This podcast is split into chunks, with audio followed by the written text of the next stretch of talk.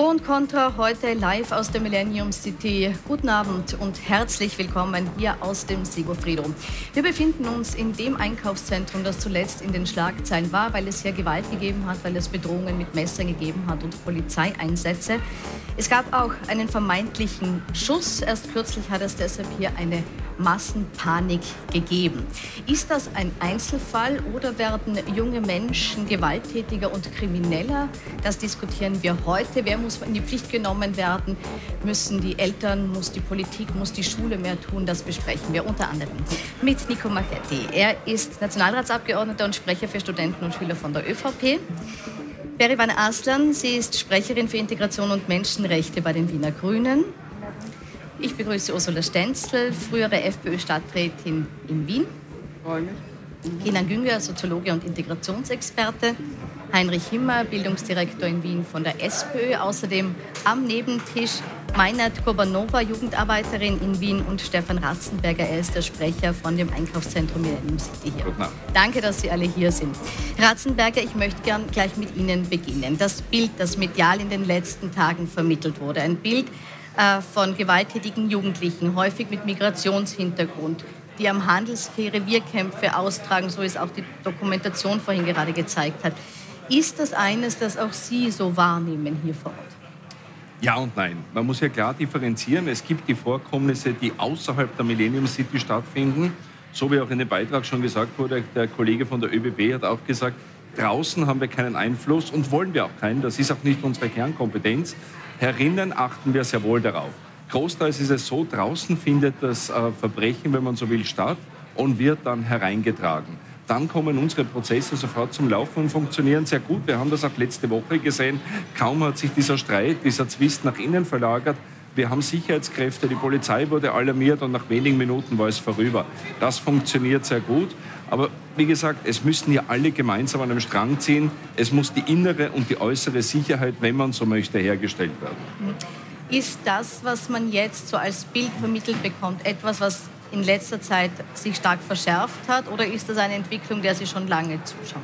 Es ist eine Entwicklung, die es schon über einen längeren Zeitraum gibt. Ich glaube, das ist nichts Neues. Wir kennen das alle, besonders wenn man die Stadt Wien kennt oder auch andere urbane Gebiete in Österreich. Es gibt immer wieder diverse Hotspots. Jetzt ist leider einer dieser Hotspots hier am Handelsquai und wir sind in unmittelbarer Nähe mit der Millennium City. Aber wie gesagt, deswegen freue ich mich, dass es heute zu dieser Einladung hier kam und zu diesem Gespräch, um es einfach zu thematisieren und um alle einzubinden, um mehr gemeinsam eine Lösung zu finden. Und wir sind gern Teil dieser Lösung. Herr Günger, hier hören wir schon Bereitschaft an der Lösung äh, teilzuhaben. Ist das, was hier rund um die Millennium City entstanden ist, ist das eine gewaltbereite Szene? Ist das etwas, was man in der Form früher hätte unterbinden müssen? Also man kann vielleicht mit einer guten Nachricht anfangen und sagen, innerhalb der letzten 50 Jahre ist die Gewalt in Österreich und in vielen westeuropäischen Ländern massiv zurückgegangen. Sehr stark die familiäre Gewalt, aber auch die Gewalt außerhalb. Was jetzt passiert, sind zweierlei. Nämlich je weniger die Gewalt in einer Gesellschaft, desto mehr ist das Entsetzen höher, wenn sie passiert. Früher hätte uns das, wäre es uns gar nicht so aufgefallen. Das heißt, das ist der eine Punkt. Der andere Punkt ist natürlich, Wien ist auch eine Stadt, wo Menschen sehr dicht zusammenleben. Wien ist eine Stadt, die auch Zuwanderung hat, sowohl international, aber auch national. Wien ist eine junge Stadt mit einer sehr jüngeren Bevölkerung. Und die gehen aus. Die gehen nach Orten, die suchen als Plätze und Orte. Dass damit auch die Wahrscheinlichkeit, auch über die Fluchtzuwanderung, wie wir sie haben, die Wahrscheinlichkeit auch dann höher ist, dass es hier zu mehr Gewalt kommt, ist ein Stück weit in der Natur der Sache. Deswegen finde ich, darf man Wien nicht mit anderen österreichischen Städten vergleichen, sondern man müsste sie mit anderen europäischen Metropolen vergleichen. Und dort schneidet Wien bei allen Problemen und Herausforderungen, die wir haben übrigens, wirklich vergleichsweise sehr gut noch ab. Ich möchte auf den ersten Punkt eingehen, den Herr Güngel gesagt hat, nämlich äh, die Tatsache, dass wir sensibler geworden sind, weil die Gewalt insgesamt abnimmt. Würden Sie auch sagen, dass es gar nicht die gestiegene Gewaltbereitschaft unter jungen Menschen gibt, sondern einfach eine höhere Sensibilität? Also ich glaube, das wäre zu einfach, jetzt, jetzt damit das Kapitel zu schließen und sagen, eigentlich ist nur das Bewusstsein zu hoch. Es hat sich natürlich massiv etwas getan und es hat sich auch die Art und Weise, wie Gewalt sich äußert, drastisch verändert. Das haben Sie gesehen. Seit 2013 sind die tatverdächtigen Kinder, also unter 14 Jahren, Da hat sich die Anzahl verdoppelt. Ähm, es sind zum Beispiel auch in der Kriminalstatistik klar sichtlich, ähm, gerade bei Jugendlichen auch Straftaten äh, mit Messern, also Stichverletzungen, drastisch gestiegen. Und da sieht man einfach schon gewisse Muster, die sich abzeichnen. Und darüber könnte man auch noch den Lehr legen, dass es natürlich regional wirklich Hotspots gibt, wie hier die Millennium Sito, aber auch in Favoriten. Auch im 16. Bezirk gibt es einige Hotspots. Und da kann man schon Rückschlüsse auf die Ursache ziehen. Mhm. Natürlich rekrutieren sich da auch äh, die Gruppen, die gewalttätig sind, auch Jugendbanden aus gewissen Milieus. Da, da, möchte ich gerne noch darauf eingehen. Ich möchte jetzt bei den Zahlen bleiben, weil Sie sie schon angesprochen haben. Also wir haben es jetzt nicht aufgeschlüsselt nach Regionen, wir haben aber insgesamt die Statistik vorbereitet, wie sich äh, die Gewalttaten bzw. die Zahl der jugendlichen Tatverdächtigen entwickelt hat. Haben das hier jetzt auch vorgelegt, äh, auch untergliedert nach Altersgruppen. Und ähm, da muss man vielleicht auch dazu sagen, dass auch die Landespolizeidirektion äh, betont, dass natürlich auch hier die Sensibilität gestiegen ist und das einen Teil des Anstiegs begründet, dass es eben mehr Anzeigen gab. Äh, trotzdem, unter Berücksichtigung dieser gesamten Aspekte, Herr Himmer, hat ja auch die SPÖ-Stadtregierung versagt. Denn das wurde auch schon mehrfach angesprochen. Natürlich in der Stadt äh, ist dieser Anstieg am, am stärksten zu beobachten. Na, zuerst, glaube ich, muss man mal Danke sagen den Menschen, die man auch hier zum Beispiel gesehen hat, denen zum Beispiel in der Sozialarbeit unterwegs sind in der Stadt, den Schulpsychologinnen, den Pädagoginnen, allen Menschen, die dran das positive Menschen glauben, hat es auch bei dem äh, einem Ex-Kriminellen gesehen, den Sie ja selber gebracht haben bei Abbas, der sagt, äh, das hat uns mit ihm ausgelöst. Und wir müssen verhindern, dass erst die Haft so etwas auslöst, sondern im Vorfeld die Ursachen für Gewalt erkennen.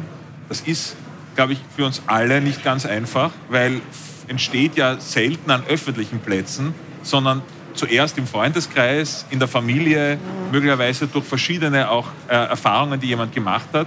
Wir müssen schauen, dass wir Sicherheit gewährleisten können. Aber Herr Immer, Sie, Sie schauen ja. sehr stark schon in die Zukunft. Ich möchte den ja. Blick nur kurz auf den Status quo richten. Und meine Frage war, würden Sie auch sagen, hier hat man vielleicht zu lange zu wenig unternommen, damit man jetzt, äh, oder sodass man jetzt bei dieser Situation naja, das gelandet zu wenig ist. ist immer eine, eine ganz große Definitionsfrage, was ist zu wenig? Wir unternehmen in den Wiener Schulen, und dafür bin ich zuständig, sehr viel dafür, gemeinsam mit der Stadt Wien sicherzustellen, dass die Schule, wo ja alle zusammenkommen, wir haben ja wenig Gelegenheiten, außerhalb der Schule, dass alle sechs bis zumindest 14-Jährigen, 15-Jährigen zusammen sind. Das ist eine Herausforderung und ja, da kann man immer mehr machen.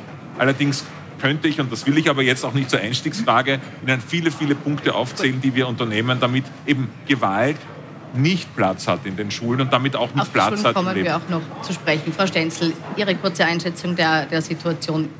Ja, natürlich hat sich die Gewalttätigkeit von Jugendlichen verstärkt. Das ist überhaupt keine Frage. Da brauche ich nur diverse Statistiken anschauen, vor allem auch die Anzeigenhäufigkeit an Wiener Pflichtschulen beziehungsweise die Suspendierungen an Wiener Schulen, die äh, sich äh, verdoppelt haben im vergangenen Jahr. Äh, von den 483 temporären Schulverweisen gab es allein an Wiens Mittelschulen, allein an Wiens Mittelschulen 814 Suspendierungen insgesamt im Vergleich zum Vorjahr eine Verdoppelung. Anzeigen an Wiener Pflichtschulen haben sich enorm gesteigert. Also, warum hier ausgerechnet? Natürlich sucht sich jede Szene, sage ich einmal, von wem immer sie hier dominiert wird. Ähm, wir haben im Vorfeld gesehen, dass Tschetschenen finden, das kehrt ihnen hier der öffentliche Raum. Andere finden ihnen kehrt Damit haben wir schon eine Konfrontationssituation. Äh, es ist hier an sich schön, es ist angenehm, es ist ein Konsumtempel, aber er vermittelt gar nichts außer Konsum und den Frust, man kann sich's nicht leisten. Jetzt, wenn das noch Schulabbrecher auch sind, aus verschiedensten Gründen, vielleicht auch, weil sie suspendiert wurden, weil sie schlechte Erfahrungen haben. Es muss nicht jeder im Gefängnis landen. Gefängnis halte ich nicht für die bestmögliche Art, einen Jugendlichen davon abzuhalten, eine kriminelle Karriere zu machen. Also es muss andere Möglichkeiten geben. Aber alle die Bemühungen, die hier schon aufgezählt wurden, auch von Ihnen, auch von Ihnen, Sozialarbeiter, Polizei, Kooperation, Lehrer, Sozialpädagogen. Wir haben im Grunde das Thema nicht im Griff. Und ich erinnere mich an eine jetzt erst veröffentlichte Aussage einer Lehrerin, die gesagt hat, bei 21 Schülern in einer Klasse scheint sehr wenig, ist in den wenigsten Schulen der Fall.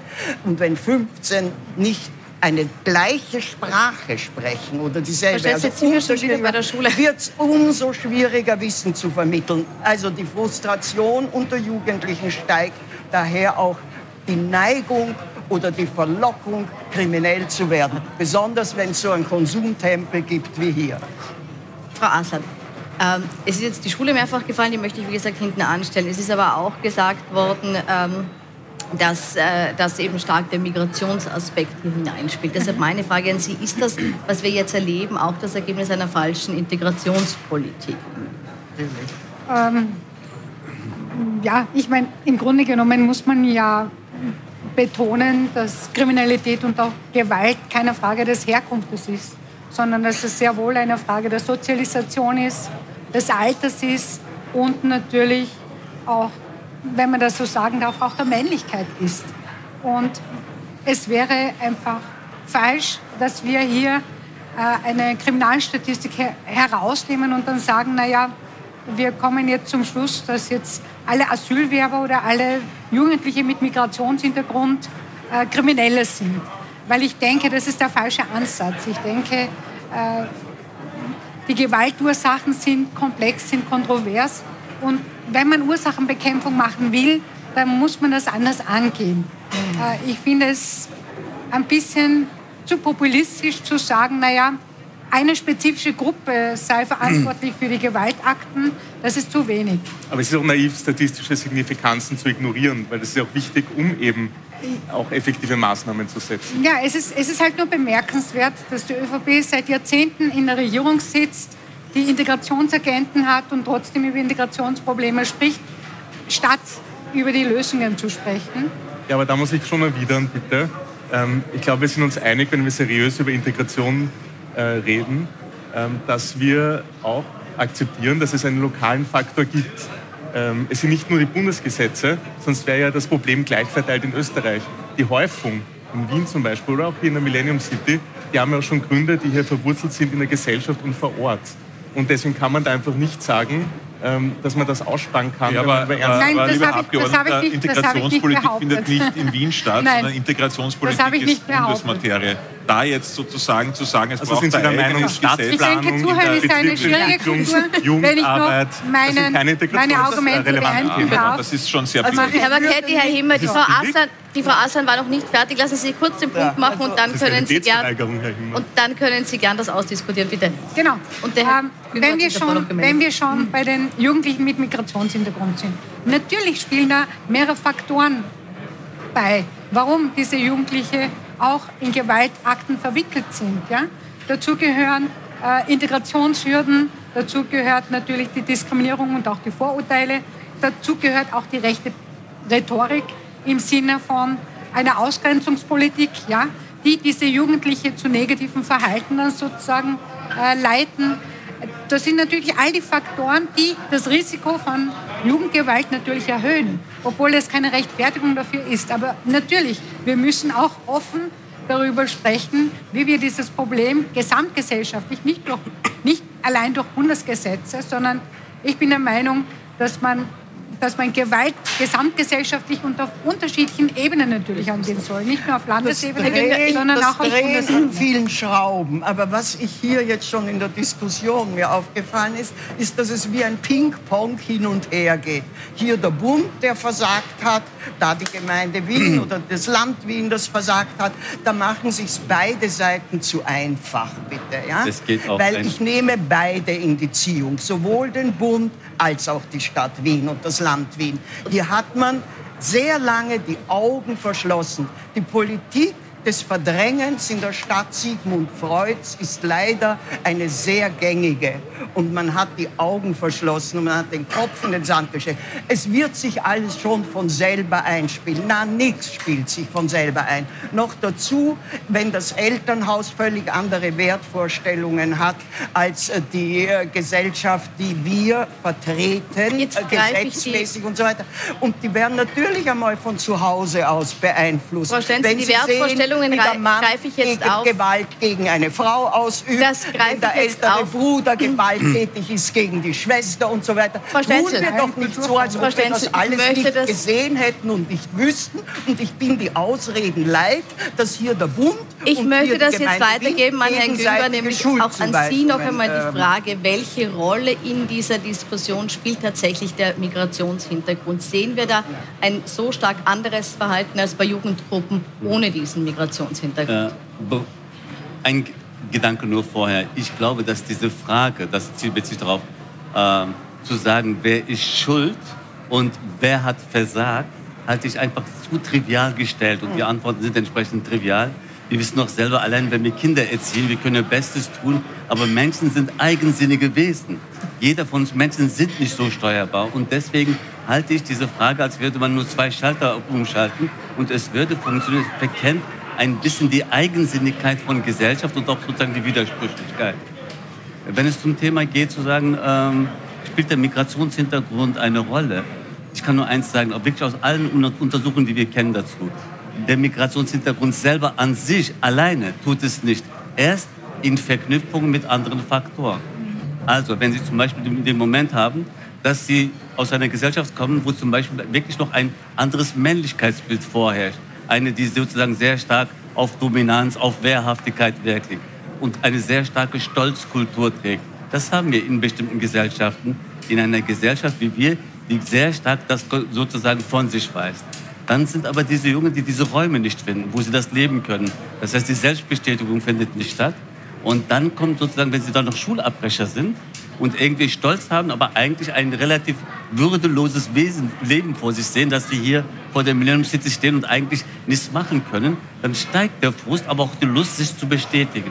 Und erst in der Mischung mit anderen Faktoren kann es Sinn machen. Und wir wissen, dass ein Großteil dieser Jugendlichen, die selber Gewalt ausüben, A, selber Gewalterfahrungen haben, dass sie tendenziell deutlich schlechtere Bildungsperformance, in einer schlechteren sozialen Lage sind. Kinder und Jugendliche, die einheimisch werden, die in der gleichen Lebenslage wären, würden, und da gibt es Vergleichsuntersuchungen, ähnliche Gewalt- und Kriminalitätsdelikte vorweisen.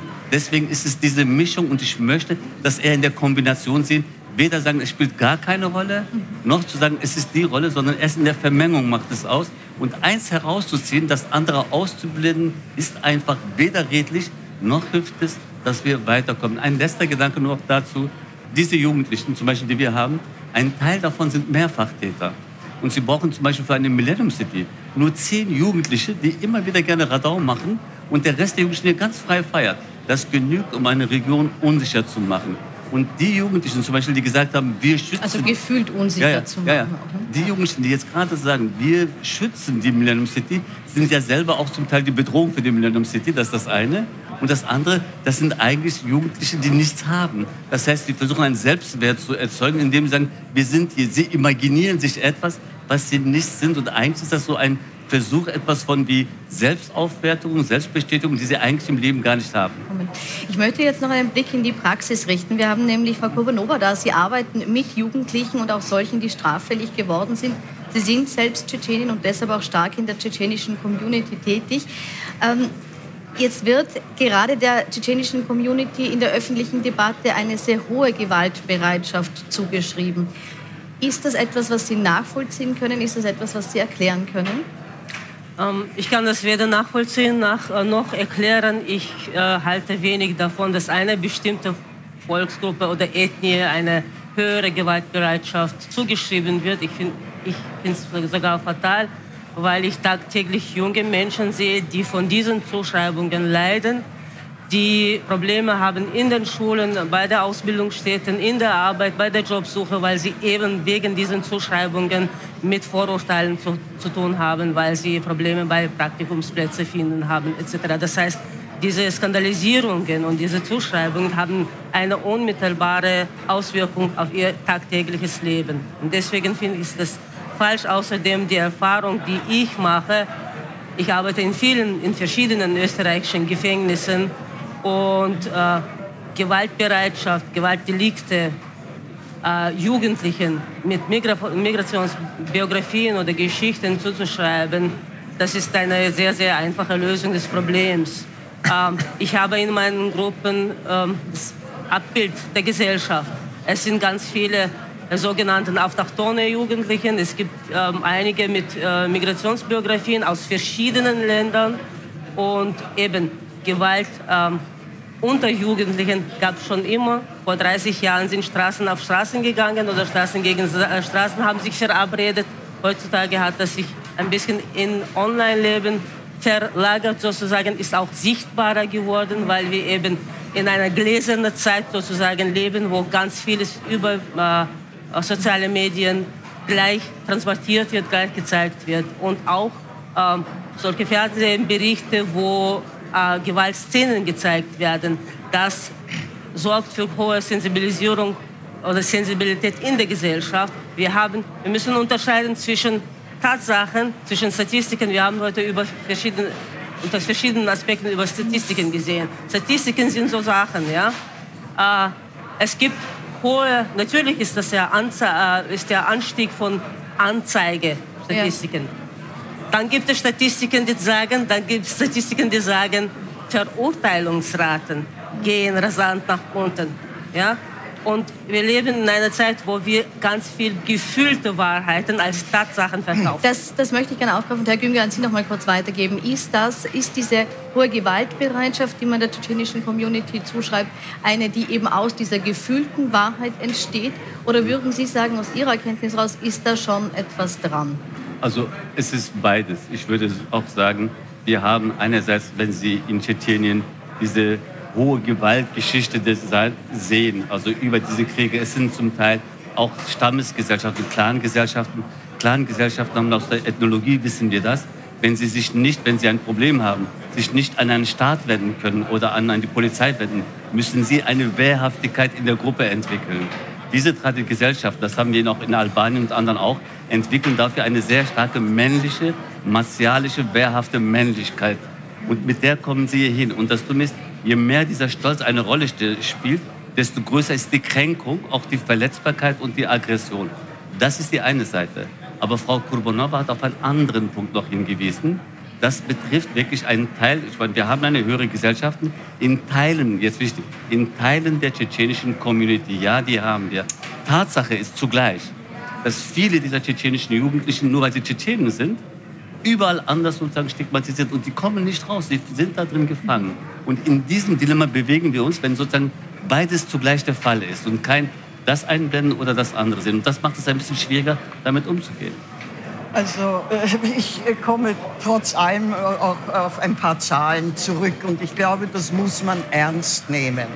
Warum sind die, ist die Anzahl der Suspendierungen an Wiener Schulen, Pflichtschulen, Mittelschulen, auch AHS und so weiter, berufsbildenden Schulen gestiegen? Ich benutze hier wirklich Zahlen des Wiener Gemeinderates. Das sind offizielle Zahlen, die kann man überhaupt nicht in Frage stellen. Und hier werden als Gründe der Suspendierungen im Jahr 22, 23 genannt. 533 körperliche Gewalt, 341 verbale Gewalt, 139 Vandalismus, 43 wegen sexueller Übergriffe. Das ist eine Horrorstatistik, bitteschön, die Kinder und die, beziehungsweise Jugendliche im Alter zwischen 6 und 14 Jahren betrifft. Wenn sie dann kriminell werden und leider im Gefängnis landen, dann sind sie schon stigmatisiert für den Rest ihres Lebens. Weil was sie noch nicht kennen, lernen sie im Häfen bekanntermaßen. Aber was das zeigt, ist ein totales Versagen der Integrationspolitik. Den Vorwurf kann ich überhaupt keiner Schulbehörde äh, ersparen, weder der in der Gemeinde Wien. Gut, die SPÖ hat das jetzt äh, verlagert auf die Neos, ne, den Appendix der, der Mehrheit im, im, im rot- und rosa-pinken Wien. Da, der, was tun die bitte? Sie können auch nichts tun. Man hat Jahrzehnte zugesehen und geglaubt, es gibt sich von selber, es gibt sich gar nichts von selber ist angekommen. Natürlich. Äh, äh, bitte, schauen Sie mal, ich kann nur wirklich ja. sagen. 100 äh, Vereine, ja, ja, 100 Vereinspräsidenten, die noch einen Behalt beziehen, Nein, von ich, wem immer, ist bei, doch alles bei, lächerlich. Bitte. Also ich halte die Zahlen selber für schlimm, Punkt. Ja. Daran, daran kein Zweifel. Aber Wenn Sie den Schluss daraus ziehen, es wurde nichts gemacht, dann würde ich wirklich sagen, auch da würde ich Sie bitten, genau solche Zahlen sich anzuschauen. Ja. Ich habe mir die, zum Beispiel die Jugend- und Sozialarbeit der Stadt Wien sehr genau angeschaut im Vergleich zu anderen Städten. Wissen Sie, wie viel die Jugendarbeit dieser Stadt auffängt, die Lehrer und Lehrerinnen auffangen. Ja. Wenn das nicht wäre, würde die Stadt anders sein. Wir leben in einer vergleichsweise sehr sicheren Stadt mit ja. Problemen. Ja, ja, da bin ich dabei. Ich, bin und, nur, ich, ich, halte, ich halte nichts von der Relativitätstheorie, dass woanders nein, noch ich, schlecht Nein, nein, ich empfinde zu sagen, es gibt ein Problem und es ist nicht gemacht worden, ist eine Verkennung dessen, was wir an Gesellschaft aufgebaut haben, egal welcher Partei. Ich bin halt sozusagen parteiübergreifend denkend. Das muss man zugleich anerkennen, weil sonst äh, reden wir uns in eine Dystopie, die wir so in der Form nicht haben. Und ich halte wirklich die Zahlen für problematisch. Darum geht es mir gar nicht. Also die Zahlen sind jetzt schon sehr deutlich ausgeführt worden. Das zeigt sich auch in der Dokumentation, die wir äh, gedreht haben, die jetzt äh, im März auf Puls 4 laufen wird. Da wollen wir einen kurzen Ausschnitt daraus zeigen. Christian Klar ist Direktor einer Brennpunktschule, der Franz-Jonas-Europaschule in Wien-Floridsdorf. Streitschlichten gehört zum Arbeitsalltag des Direktors. Mittlerweile gehören aber auch Polizeieinsätze dazu. Einmal die Woche. Ich glaube, dass es sich dann ab 14, 15, 16 trennt in die, die wirklich kriminell und auch mit körperlicher Gewalt äh, sehr aktiv werden und denen, die einfach eine Kindersprache haben, die ich für unangepasst halte. Wir haben tatsächlich in der ersten Klasse, in der zweiten Klasse Kinder, die ich bring dich um, ich stech dich ab als normalen Sprachgebrauch sagen, so wie wir früher gesagt haben, Alter, gehst mir auf die Nerven, ist, sagt man jetzt sowas. Die Mehrheit der 450 Schülerinnen und Schüler hier hat Migrationshintergrund. Kein unwesentlicher Faktor beim Thema Gewalt, meint Christian Klar. Ich glaube, dass die Kultur, diese meine Familienehre darf nicht beleidigt werden, sonst muss ich, nicht nur darf ich, sonst muss ich mit Körpergewalt und, und eventuell sogar mit dem Messer reagieren. Ich glaube, dass das das Problem ist. Wir sind nicht dort, wo andere Städte sind, aber wir sind am Weg dorthin und ich glaube, wir müssten einfach eine Stopptaste drücken. Herr Himmer, warum gelingt es in der Stadt Wien nicht, diese Stopptaste zu drücken? weil man im Leben keine Stopptasten drücken kann. Also das, glaube ich, hat, äh, wissen wir alle. Wir können die Play-Taste verändern und wir können schauen, welche Faktoren wir zusätzlich machen können, um das gelingen zu machen, was wir alle wollen, nämlich eine Gesellschaft, die miteinander leben kann, die sich nicht voneinander trennen lässt. Und die Aggression, mit der Frau Kollegin Stenzel da jetzt gerade bewiesen hat, sozusagen, wer aller schuld ist daran, ja. an Gewalt in der Stadt. Immer andere, immer die, die man selbst benennt und die man für schuldig hält. Das ist ein Weg, in der Stadt würde ich nicht leben wollen und bin sehr froh, dass ich auch nicht leben muss. Nämlich in einer Stadt, wo man permanent Schuldige sucht an der Situation und sie dann auch leicht identifiziert, egal ob es die Tschetschenen und Tschetschenen sind, die wir gerade gehört haben, oder andere. Man sucht dann immer Gruppen, wo man sagen kann, Aber ich frage Sie anders. Die Suspendierungen haben zugenommen. Ja. Was konkret wollen Sie unternehmen, damit diese Zahl wieder Nicht nur wollen. Diese Zahlen kommen ja von uns. Also ja, wir haben sie ja, wir haben sie ja, und das ist ja, der, ja, das, das ja immer ist gesagt. ja das Erschütternde, dass sie das sehen und es trotzdem nicht in den Griff kriegen. Wahrscheinlich lassen Sie den Herrn Himmer kurz antworten auf meine Frage. Ich würde, mich würde mich wirklich interessieren, was er gedenkt wir, zu tun. Also wir haben ja jetzt gerade gemeinsam in der Stadt ein Maßnahmenpaket auch getroffen, um weiter darauf zu reagieren, dass die Suspendierung ja keine Antwort auf Gewalt ist. Suspendierung heißt, hier ist Gewalt passiert, hier ist Gefahr im Verzug und das ist nur der Alarmknopf. Die Frage ist, was tun wir in der Zeit, wo der Schüler, die Schülerin suspendiert ist und was tun wir, wenn er oder sie zurückkommt und wie können wir der Schülerin helfen, dem Schüler helfen, dass er oder sie bemerkt, dass dieses Verhalten hier nicht geht, nicht in dieser Stadt geht, nicht in diesem Land mhm. geht. Und daher gibt es zum Beispiel jetzt eine stärkere Begleitung. Wir brauchen auch die Eltern, die Erziehungsberechtigten. Das heißt, wenn in Zukunft Eltern, Erziehungsberechtigte nicht bereit sind, mit Schule zusammenzuarbeiten, dann wird das, äh, die Kinder- und Jugendhilfe eingeschaltet, dann gibt es eine Gefährdungsmeldung, dann gibt es sozusagen nicht mehr die Aufgabe der Schule hier zu sagen, wir können das jetzt einfach nur beobachten, da gebe ich der Frau Kollegin Stenzel recht, wir können diese Dinge nicht beobachten, sondern braucht es die Profession, zum Beispiel der Sozialarbeit, der Kinder- und Jugendhilfe, manchmal auch der Polizei, um Grenzen zu setzen und auch die Sicherheit für alle anderen zu gewährleisten.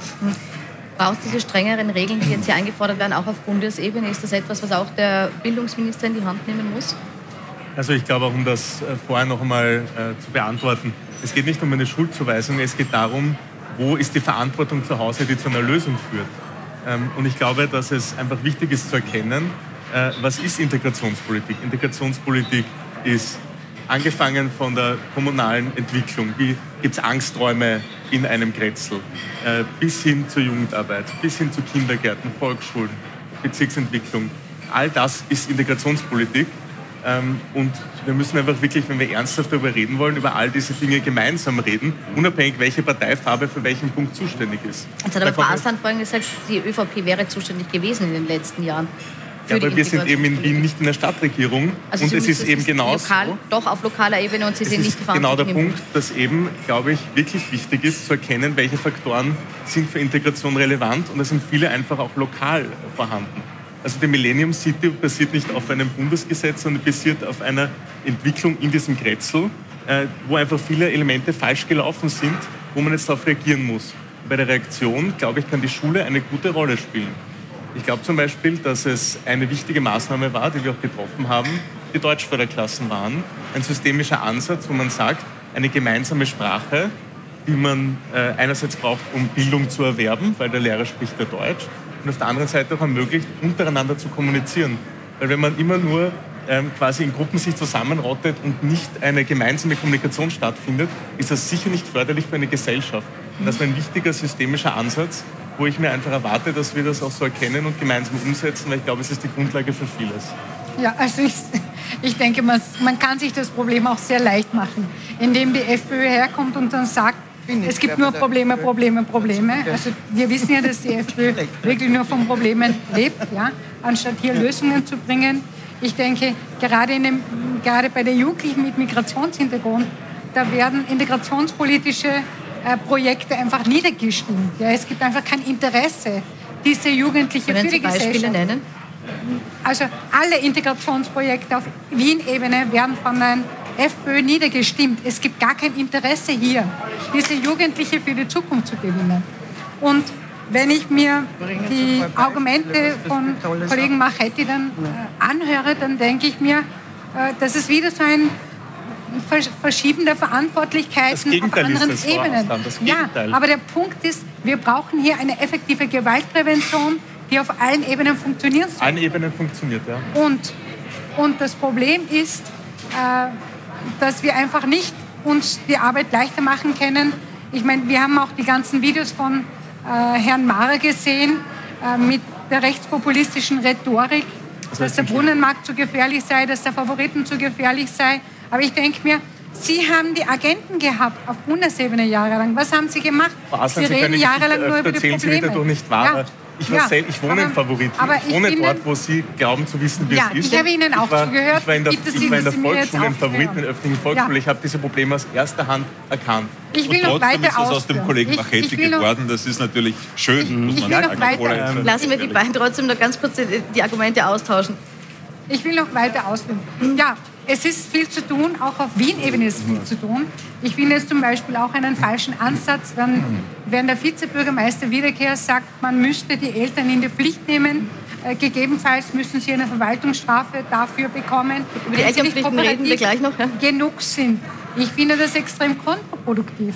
Ich denke, gerade Eltern von Gewalt äh, Betroffenen oder auch Eltern von gewalttätigen Jugendlichen sind komplett mit der ganzen Situation überfordert. Die Eltern gerne noch ein Stück weit außen vor lassen. Ich möchte kurz noch in der Schule bleiben und auf die Timeout-Klassen zu sprechen kommen.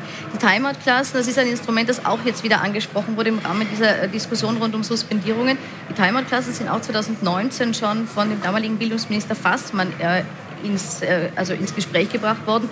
Timeout-Klassen, damit ist gemeint, dass man eben äh, verhaltensauffällige Schülerinnen und Schüler temporär aus der Klasse rausnimmt und da quasi gesondert unterrichtet, bis man sie wieder in die Gruppe integrieren, integrieren kann. Das gab es als Schulversuch, ist aber bislang nicht ausgerollt worden flächendeckend. Warum nicht? Ich komme nochmal zur Ursache der Probleme. Also ich möchte jetzt auch einmal Ihnen sagen, Frau Aslan, ähm, Und dann beantworten Sie mir auch die Lösung, wir, bitte. Machen wir daraus jetzt nicht eine rein parteipolitische Frage und das wirkt für mich so. Ich sage Ihnen jetzt aus meiner Erfahrung. Ich höre von dieser gedacht, Seite keine ähm, lösungsorientierte Ansätze. Ich möchte ja gerade Sie machen sich das einfach leicht, indem Sie eine Kriminalstatistik so interpretieren, indem Sie eine spezifische Gruppe einfach stigmatisieren. Wenn wir so Frau Lassen, anfangen, lassen Sie den Herrn Marchetti jetzt auch Lösungen aussprechen, nicht bitte. sprechen. Lassen Sie seinen Lösungsansatz präsentieren kurz. anekdotisch, was ich erlebt habe in meiner Schulzeit in Favoriten. Ähm, ich habe mich sehr gut mit einer muslimischen Mitschülerin verstanden, habe ich mit ihr unterhalten. Und wenn ich aus dem Schulgebäude rausgegangen bin, durfte ich nicht mit mir reden, weil wenn unser, ihr Vater uns sieht, dann geht das nicht. So, jetzt ist das Problem ja da offensichtlich nicht in der Schule gewesen, sondern es ist irgendwo im Elternhaus gewesen und in dem Milieu, wo sich die Familie halt eben bewegt. Und da sind wir genau dort, wo auch die Lösung zu Hause ist. Ich glaube, wir können der Schule, ähm, wie der Kollege Himmer sagt, wo die Leute alle zusammenkommen, gewisse Normen setzen, Standards setzen, das ist in Ordnung. Aber wir müssen auch, und das wäre vollkommen naiv, das nicht zu tun, darauf achten, was passiert vom äh, Ausgang der Schule äh, bis zum Wohnzimmer. Frau Markette, und jetzt unterbreche ich Sie Probleme. noch einmal, weil ja, ich habe gesagt, ich möchte über die Eltern und die Verantwortlichkeit der Eltern gerne im zweiten Teil der Sendung reden. Ich möchte noch kurz bei der Schule bleiben und bei der Frage nach den Timeout-Klassen. Es gab die Idee von Bildungsminister Fassmann, sie wurde nicht ausgerollt. Können Sie jetzt noch mal erklären, warum die nicht ausgerollt wurde? Ähm, ich glaube, dass das nach wie vor ein gutes Tool ist, was aber eine Lösung sein kann. Ähm, und es ist auch nach wie vor in Diskussion. Ähm, ich glaube, dass die Schule einfach Tools braucht, um reagieren zu können in Extremfällen, ähm, um einfach die Lehrkräfte auch zu entlasten, weil sie müssen ja auch Bildung vermitteln. Sie können sich ja nicht nur um soziale Probleme kümmern. Das ist ja nicht Sinn der Schule per se. Das ist ja etwas, was sie auch leisten soll, aber nicht ausschließlich leisten kann. Herr Günger, wäre die Timeout-Klasse ein Tool, das notwendig wäre? Ich habe damals die Timeout-Klassen stark kritisiert, weil sie sozusagen völlig kontextlos vorgeschlagen worden sind. Und diese Uneinbettung ohne ein größeres pädagogisches Vor- und Nachkonzept dazu funktioniert nicht, weil dann nehmen Sie Kinder, die alle problematisch sind, in eine Klasse und da kriegen Sie sozusagen nicht fünf Probleme, sondern 100 Probleme auf einmal. Das heißt, wenn das in ein kluges System mit integriert werden würde, das sehe ich noch nicht, dann könnte man darüber sprechen, zumindest zum damaligen Zeitpunkt nicht. Ich würde aber gerne über dieses Thema ähm, äh, Gewalt und Haftung sprechen. machen Eltern. wir sofort. Machen wir. wir müssen jetzt mal eine kurze Pause machen und dann sprechen wir genau ja. darüber. Wir sprechen über die Frage, muss man die Strafen verhärten? Muss man vielleicht auch jüngere äh, Kinder, Jugendliche schon bestrafen? Und welche Verantwortung trifft die Eltern? Nach einer kurzen Pause sind wir gleich zurück.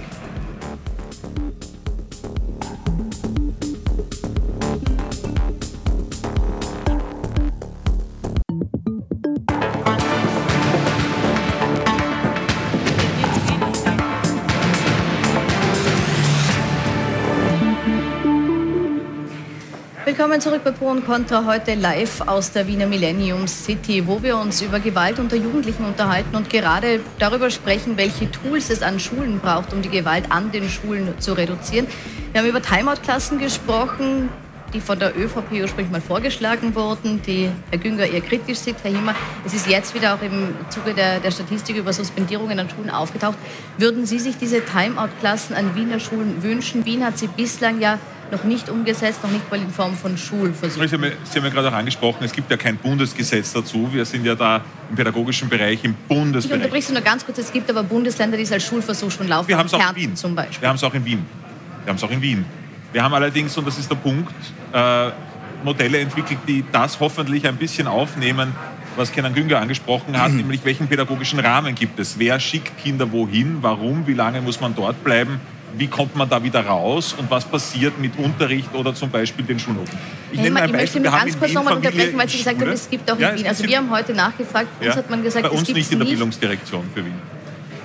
Doch. Kann ich mir nicht vorstellen, weil ich bin der Bildungsdirektor. Ich könnte Ihnen zumindest beantworten, dass Und auch Herr Krebs hat gesagt, vielleicht können Sie uns ein Beispiel nennen, Herr wo Krebs und wie ist der Lehrergewerkschafter, mhm. aber die Schulbehörde ist die Bildungsdirektion. Nein, wir haben, äh, vielleicht können Sie uns ein Beispiel nennen und ja, erzählen, wie es Familie läuft. in Schule, Klassen nennen wir das. Dort ist es nämlich so, dass Kinder und Jugendlichen, die von Schulen, wo klar ist, mhm. wir müssen natürlich, wenn 25 Kinder in einer Klasse sitzen, dann müssen wir uns um alle kümmern. Wir müssen den Lernfortschritt in den Mittelpunkt drücken. Und wenn dort äh, Störungen vorherrschen, die in der Klasse passieren, dann geht es ja eben nicht nur darum, ein Kind rauszunehmen, einen Jugendlichen dort so lange sitzen zu lassen, bis ein Lehrer, eine Lehrerin sagt, jetzt passt's wieder, sondern wir bei Familie in Schule heißt, dass wir begleiten die Eltern mit, weil das ist das, was Frau Asler angesprochen hat.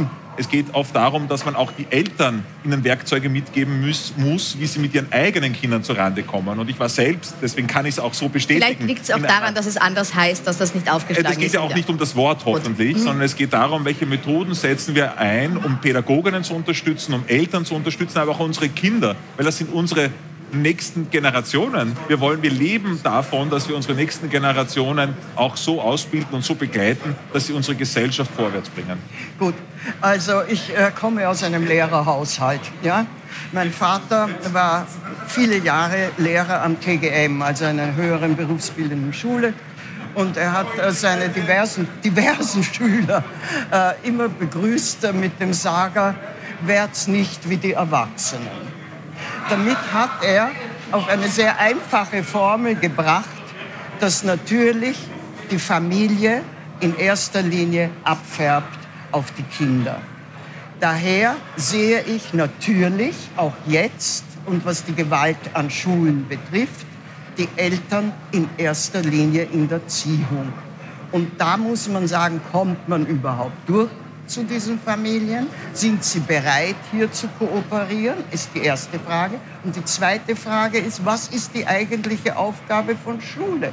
Schule ist kein Elternersatz. Schule soll Bildung Ausbildung, Zivilisationstechniken vermitteln, sodass die Kinder, die Jugendlichen dann im Arbeitsmarkt eine Position erfüllen können, was verdienen können.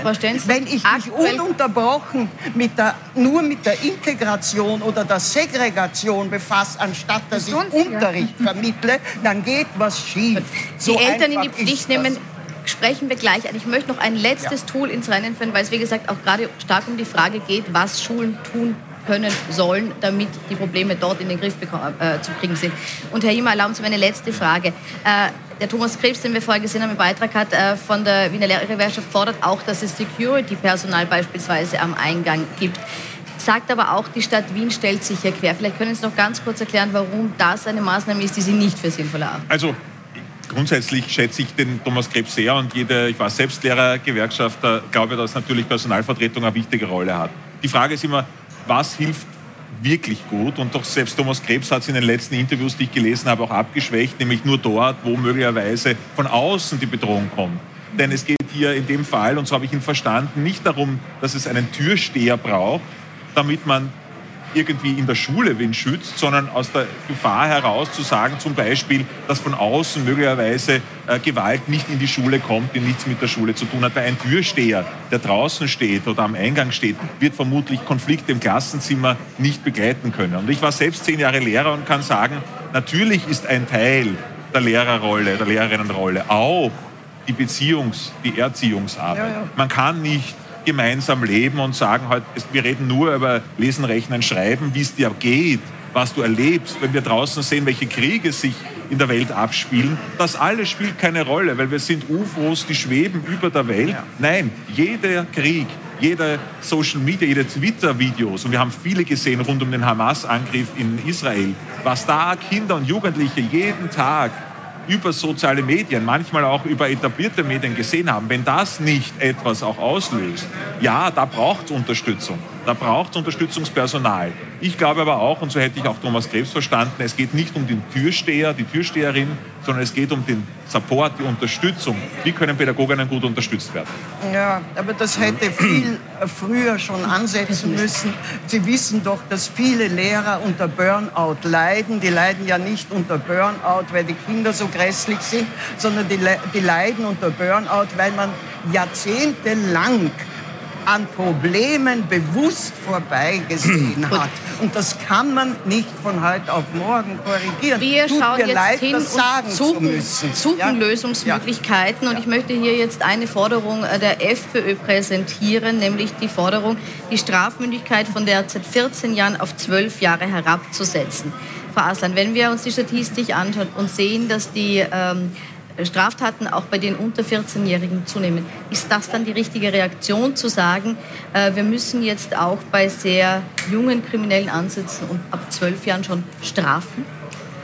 Also das will ich ja, das wollte ich ja vorher auch sagen. Also das ist für mich wieder so eine rechtspopulistische Forderung, ohne da die Lebensrealität vor Augen zu führen. Weil was bedeutet das überhaupt? Die Strafmündigkeit abzusetzen. Damit werden wir keine Kriminalitätsbekämpfung machen. Weil erstens ist es, äh, muss man betrachten, äh, in welcher Entwicklungsstufe befindet sich ein Kind. Ein zwölfjähriges Kind kann äh, das Drogenmilieu, das Geschäft im Drogenmilieu sehr gut kennen und, und ist wahrscheinlich noch mehr deliktsfähig als ein 14-Jähriger, der gar keine Ahnung hat. Ja? Also da müsste man wiederum, da braucht man eine Studie, welche Reifeprozesse kann man dann überhaupt hernehmen. Insofern finde ich das nicht lösungsorientiert, diesen rechtspopulistischen Ansatz. Dann müsste man auch darüber sprechen, was wollen wir? Wollen wir die Jugend gewinnen? Wollen wir der Jugend eine positive Zukunft bieten? Das aus diesem Grund müssen wir von strengen Strafen weggehen, hin zur Resozialisierung, hin zur Aufklärung, hin zur Gewaltprävention, mhm. anstatt hier eine Abschreckung zu schaffen, die die Kriminalitätsbekämpfung dann nicht endgültig dann reduzieren wird. Und das Haftstrafen ja, gleich weiter. Ich möchte nur kurz, dass, dass Haftstrafen nicht unbedingt abschreckend sind. Das zeigt auch unsere Doku. Da möchte ich auch kurz einen äh, Teil daraus nochmal zeigen. Graz sitzen während unserer Dreharbeiten zwölf Jugendliche ein. Das fällt uns da auch auf, dass die Schüler zunehmend jünger werden. Also wirklich, wir haben, wir haben doch einige, die erst 14 sind. Cornelia Dornhofer unterrichtet in Jacomini Deutsch und Soziales. Viele, die hier landen, haben schon lange nicht mehr die Schule besucht. Marco, wir haben seinen Namen geändert, will seinen Pflichtschulabschluss hier nachholen. Also es hat mich draußen nicht so wirklich interessiert, die Schule zu gehen. Und ja, ich habe geschwänzt die meiste Zeit. Über seine Delikte will Marco nicht reden. Er sei kein Gangster. Doch seine Gefängniskarriere beginnt früh. Abschreckung bei der ersten Haftstrafe, davon kann bei ihm keine Rede sein. Ja, mit 15 ist es nicht wirklich schlimm für einen, so, keine Ahnung. Also, wenn man jünger ist, so, keine Ahnung, man hat nicht wirklich Ziele vor und so. Für es, es ist nicht so schlimm, wie es eigentlich ist. Und da möchte ich nochmal zu Frau Kubanova an den Nebentisch wechseln und Sie fragen, wenn junge Leute nicht einmal mehr vor Haftstrafen zurückstrecken, wie kann man sie dann von kriminellen Handlungen abbringen?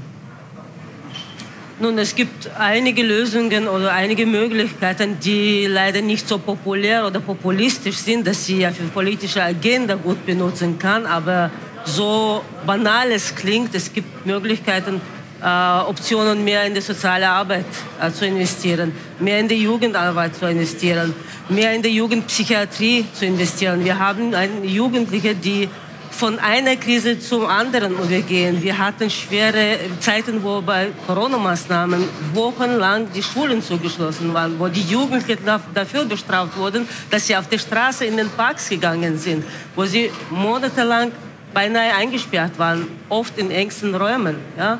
Und dann sind ja die, die weitere Herausforderungen über die Kriege, hat der Kollege schon gesprochen, das alles fährt auf die Jugendlichen ab. Ja? Und die sind dann äh, mit all diesen Problemen konfrontiert. Die Herabsetzung von der Strafmündigkeit, die höheren Strafen, das schreckt die jungen Menschen überhaupt nicht ab. Ja?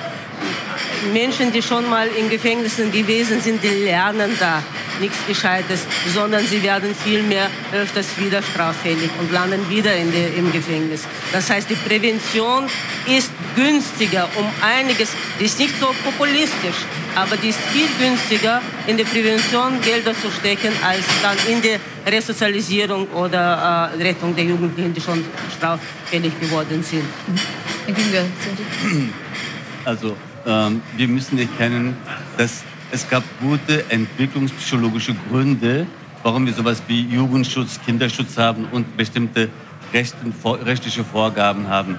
Kinder in einem Alter von 12, 13 sind in ihrer Entwicklung, die haben die Welt noch gar nicht gesehen. Sie sind sozusagen, haben auch die Konsequenzen ihrer Handlungen und Tragweiten nicht mit im Auge. Sie zu bestrafen, ist eine Gesellschaft, die sozusagen versucht, über Züchtigung, und zwar eines sehr alten Konzeptes, was nach vorne zu bringen, das würde vermutlich die Kriminalisierung in der Gesellschaft weiterführen. Das ist der eine Punkt. Das andere ist, wir müssen auch erkennen, dass Jugendgewalt oder Gewalt insgesamt ein Jugendphänomen ist.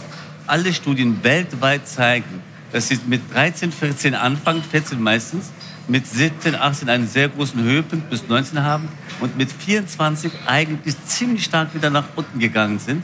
Und das ist wirklich eine kritische Phase, gerade bei Jungs. Und da glaube ich, wenn wir das weltweit sehen und können, muss man auch sagen, wie können wir das gut managen, dass sie da keinen Unsinn bauen und keine andere Personen gefährden, aber auch sich nicht gefährden, damit sie wirklich dann nochmal in geordnete Bahnen kommen. Mir wäre aber eins wichtig, weil wir über Eltern sprechen, das wäre mir... Ganz gleich. Bitte. Also wir haben beim ersten Einspieler gesehen, dass jemand gesagt hat, dass er nach seiner Haftstrafe sehr wohl ein Umdenken hatte. Also ich glaube, dass man jetzt nicht sagen sollte, es hat Konsequenz eben keine, ist kein Tool für ein Umdenken. Ich halte das für sehr wichtig. Vor allem, wenn man jetzt sagt, man hat da auch Gruppen, die sagen, wie zum Beispiel auch bei dem Einspieler, die sagen, äh, die Polizei und staatliche Autorität nehmen wir nicht ernst. Das ist keine gute Entwicklung. Nur, und da muss man schon aufzeigen, wenn man straffällig wird, wenn man kriminell handelt, okay. dass es dann noch eine Konsequenz genau. gibt. Das halte ich für ein, es ist nicht das Einzige, da gebe ich Ihnen recht, aber es ist sicher ein wichtiger Baustein, um auch da wieder Kontrolle zurückzugewinnen und auch klarzumachen, was geht in Österreich und was geht nicht. Nur ein Halbsatz. Ich bin sehr wohl dafür, dass es Konsequenzen gibt. Die Frage ist, sind diese Konsequenzen wirklich pädagogisch wertvoll? Sind sie verhältnismäßig? Bringen sie etwas? Das wären die Fragen. Und ich finde zum Beispiel, dass Kindern, die was machen, eines der besten Momente ist, dass sie sowas wie an den Opfern eine Wiedergutmachung müssen, dass sowas wie eine Empathiefähigkeit, eine moralische Urteilsfähigkeit sich entwickelt. Wenn wir sie rausnehmen und sie anderweitig bestrafen, merken sie sozusagen ihre Verantwortung nicht wirklich hinreichend. Also Konsequenz, da bin ich gerne dafür. Nur muss man wissen, welche und wie. Also ich halte Sanktionierung eher für den Endpunkt und nicht für den Anfang. Aber äh, was ich schon, äh, was mir auffällt an unserer Diskussion ist, dass wir immer noch von Schulklassen als einem, äh, einer Möglichkeit der Integration, der Durchmischung der Gesellschaft sprechen. Was wir hier aber nicht erwähnen, ist, dass die meisten Eltern, wenn es irgend geht, ihre Kinder dann aus dieser, wegen dieser Symptome, die wir hier besprechen, eben nicht in diesen Schulen belassen und wenn es irgend geht, in eine Privatschule geben. Das heißt, wir haben Restschulen, um es einmal so zu sagen. Haben wir nicht und wir haben, ja, aber, aber schon sehr nah dran. Wenn Sie so und, über und, Schulen und Menschen sprechen, nein, nein, würde mich nicht, nicht wundern, Ich sage nur, es ist, es ist nicht, es ist nicht gelungen. Die Klasse, die Schulklasse ist nicht der Ort dieser Durchmischung, weil viele Wiener Eltern... So pauschal möchte ich das auch nicht stehen lassen, anekdotisch aus eigener Erfahrung. Habe ich aber nie behauptet. aber, aber es sind ja, viele Teile in unserer Gesellschaft ja. und jeder von uns, und das, davon leben wir ja auch, leben in einer demokratischen, freien Welt, ich sage wo wir auch nur wollen, eins, dass jede, jedes, jeder verantwortliche Elternteil, egal ob er jetzt Migrationshintergrund hat oder nicht, wird solche Schulen, wo so etwas vorkommt, meiden Was, so wollen. Etwas? So etwas wie Migration, so etwas wie So etwas wie Gewalt, bitte, so etwas wie verbale, wie tätliche, wie Gewaltbereitschaft. Entschuldigen Sie, lassen Sie Ihre Kinder in so einer Klasse? Na, als erste täte sagen, wo ist eine andere Schule, wo ich es hingeben kann? Wo bitte? Das ist doch bitte ein Ganz kurze Replik, Herr Hinger. Ich möchte eine, noch auf die Eltern zu sprechen kommen. Wir haben die Zeit nicht. Frau Stenz, wenn Sie jetzt zu weit ausholen. Erklärung der Integrationspolitik Politik auch der öffentlichen Schulen der Stadt Wien. Leider, muss ich sagen. Ich würde noch auf die Eltern gern zu sprechen kommen, weil es jetzt äh, sehr, sehr oft schon angesprochen wurde, inwieweit die in die Pflicht zu nehmen sind. Ähm, und da, Herr Marketti, möchte ich Sie fragen. Der ÖVP-Landesparteisekretär in Oberösterreich, Florian Hildesberger, hat gesagt, dass jugendliche Täter, die mehrmals auffallen, auch die Eltern oder Elternteile für das Fehlverhalten der Kinder zur Verantwortung gezogen werden sollen. Und zwar, er möchte das in Anlehnung an Deutschland, da gibt es das bereits. Äh, und zwar so, dass äh, Elternteile bis zu drei Tage Haft bekommen können, wenn es die Fürsorge und Erziehungspflicht gegenüber einer Person unter 16 Jahren gröblich verletzt und sie in Gefahr bringt, einen kriminellen Lebenswandel zu führen. Kann man Eltern wirklich ins Gefängnis stecken äh, dafür, äh, dass ihr 15-jähriges Kind etwas Kriminelles angestellt hat? Ich glaube, dass es sehr wichtig ist, dass wir in der politischen Diskussion eines nicht vergessen. Es geht nicht, die Eltern und das Familienhaus staatlich zu ersetzen. Das kann nicht die Schule, das kann auch sonst jemand. Die Schule ist nicht der Mistkübel der Gesellschaft, wo man sagt, alle Probleme, die es gibt, werden dort schon irgendwie gelöst. Man braucht die Eltern. Und ich glaube, es ist wichtig, diese Verantwortung ja. auch zu manifestieren. Es gibt auch einen Vorschlag innerhalb der ÖVP, dass man sagt, dass man bei schweren Verletzungen ähm, auch sagt, okay, ähm, dann werden auch gewisse Sozialleistungen nicht in vollem Ausmaß ausbezahlt oder zurückgehalten bis eben dann Maßnahmen greifen, äh, die sowieso in der Jugendwohlfahrt und im Jugendschutz ja vorgesehen sind. Dass man einfach sagt, es also Sozialleistungen nah, aber Haftstrafen fänden Sie auch denkbar? Ich glaube, es sind viele Optionen denkbar, um klarzumachen, dass Eltern eine Verantwortung haben und diese Verantwortung auch wahrnehmen müssen, weil sie nicht staatlich ersetzt werden kann. Und wir dürfen nicht so naiv sein und sagen, ähm, dass man sich diesem Thema nicht auch widmen muss, auch wenn es natürlich auch schwierig ist. Ich verstehe schon, dass das eine sensible Debatte ist. Mhm. Elternstärke in die Pflicht? Ähm, ich finde diesen Ansatz kontraproduktiv, die Eltern dafür zu bestrafen, weil, sie, weil ihre Kinder gewalttätig sind. Das ist absolut der falsche Weg. Ich bin der Meinung, die Eltern sind überfordert mit der Situation. Die Eltern muss man viel mehr hineinbinden. Man muss die Eltern stärken. Äh, Eltern sind auch betroffen, auch wenn, auch wenn ihre Kinder Opfer sind und auch wenn ihre Kinder Täter sind.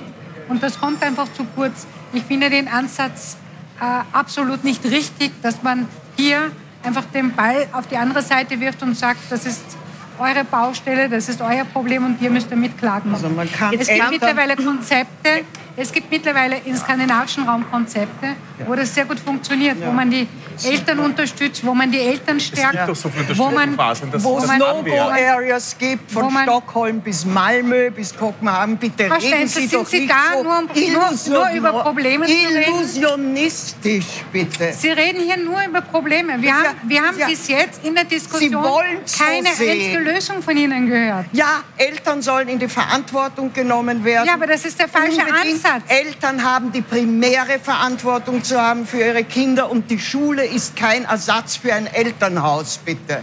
Das, das wurde nicht behauptet, das ist ja. Ihre Behauptung. Aber es, ist, es, sind trotzdem keine Lösungsansätze über das, was Sie gesprochen haben. Aber nochmal, noch mal, ich, ganz kurz. Ja. Herr Günger. Also mir ist es ganz wichtig, ich glaube, wir haben da auch da, Eltern sind nicht Eltern, äh, Gruppen sind nicht Gruppen. Also wir haben wirklich Eltern und wir kennen sehr viele davon, die sind in der Tat überfordert. Ich kenne sogar Eltern, die ihr Kind in die Polizeistation gebracht haben und gesagt, ich komme nicht weiter, helfen Sie mir, ich schaffe das nicht. Eltern, die wirklich alles bemühen und es nicht schaffen, weil da andere Gruppendynamiken eine Rolle spielen. Das ist ein Teil. Und dort sollte man die Eltern wirklich unterstützen, anstatt sie zu bestrafen. Aber es gibt zugleich Untersuchungen in vielen Ländern, wo wir merken, Kinder, die in der Familie Gewalt erfahren ja. und sehr autoritär erzogen werden und mhm. sehr ja. sozusagen mit Gut und Böse erzogen werden, die Kinder bekommen auch diese Muster mit und da ertragen schon die Eltern Verantwortung. Wir machen zurzeit mhm. viele Workshops wirklich an Schulen und ich bin doch entsetzt darüber und da geht es nicht um Gewalt. Aber es geht mir wirklich darum, dass die Kinder zum Beispiel ein unheimliches autoritäres, ein unheimliches, sozusagen sehr oft auch ein islamistisches Bild haben, wo sie andere ablehnen. Das bemerken wir. Und da muss ich sagen, haben die Eltern die Verantwortung dazu. Und ich finde, die, die Kinder stehen nur in einem Satz, ja. die Kinder stehen in einem Zwischenschritt zum, vom Elternhaus, etwas zu bekommen womit sie in die Schule gehen und in die Schule sollen sie was anderes bekommen. Und ich finde, da müssen wir wirklich die Kinder beschützen, auch befähigen, damit mhm. umzugehen. Und da ist auch ein anderer Weg, mit den Eltern zu sprechen. Ich muss jetzt leider an der Stelle unterbrechen, weil ich möchte noch einmal zurückkommen in die Millennium City. Wir sind zwar in der Millennium City, möchte aber noch einmal zum Sprecher der Millennium City zurück zu Herrn Ratzenberger. Äh, sie fordern weitere Maßnahmen als Schutz vor gewaltbereiten Jugendlichen. Sie möchten hier äh, verschiedene Bereiche auch zusammenbringen. Wer soll denn jetzt da in die Bresche springen? Ganz genau. Sie haben, wir haben jetzt, glaube ich, gesehen, eine Dreiviertelstunde wilde Diskussion, äh, die sehr, nennen wir es parteipolitisch geprägt war und keine Lösungen bringt. Das hat man leider gesehen. Äh, und ich bin auch nicht sehr zuversichtlich diesbezüglich. Wir haben auch leider Gottes keinen Vertreter oder Vertreterin der Polizei hier gehabt. Waren eingeladen, sind nicht gekommen. Mhm. Ich weiß es, wir haben vorher gesprochen. Ich denke, das ist ein sehr trauriger Zugang, dass die Exekutive hier nicht aktiv teilnimmt. Äh, was wir machen wollen oder was ich mir gut vorstellen kann, ist, dass wir einen runden Tisch hier einberufen, wenn es die anderen nicht die Initiative ergreifen, dann werden wir das machen. Die Millennium City, wir laden dazu ein, die Wiener Linie bzw. die ÖBB, die ja gemeinsam hier den nahegelegenen Bahnhof Handelscape bespielen. Auf der anderen Seite natürlich die Stadtpolitik, die auch hier vertreten ist. Danke dafür. Äh, vor allem auch den Bezirk und, das sehe ich ganz wichtig, eben die Exekutive. Und ich hoffe, dass wir es schaffen, hier einen Masterplan in gewisser Weise mal zu erstellen, ein paar Ideen gemeinsam zu denken und jeder in seiner Verantwortlichkeit hier dann in weiterer Folge arbeiten kann. Also werden, wir werden diese Initiative begleiten, werden auch bei den Institutionen nachfragen, wie weit sie sich an den Tisch setzen möchten zu dieser Diskussion. Ich bedanke mich bei Ihnen für die Diskussion hier in der Millennium City. Danke Ihnen fürs Zuschauen. Sie können die ganze Sendung auch noch einmal nachschauen auf unserem Superstreamer Join, falls Sie zu spät eingeschaltet haben. Danke. Schönen Abend.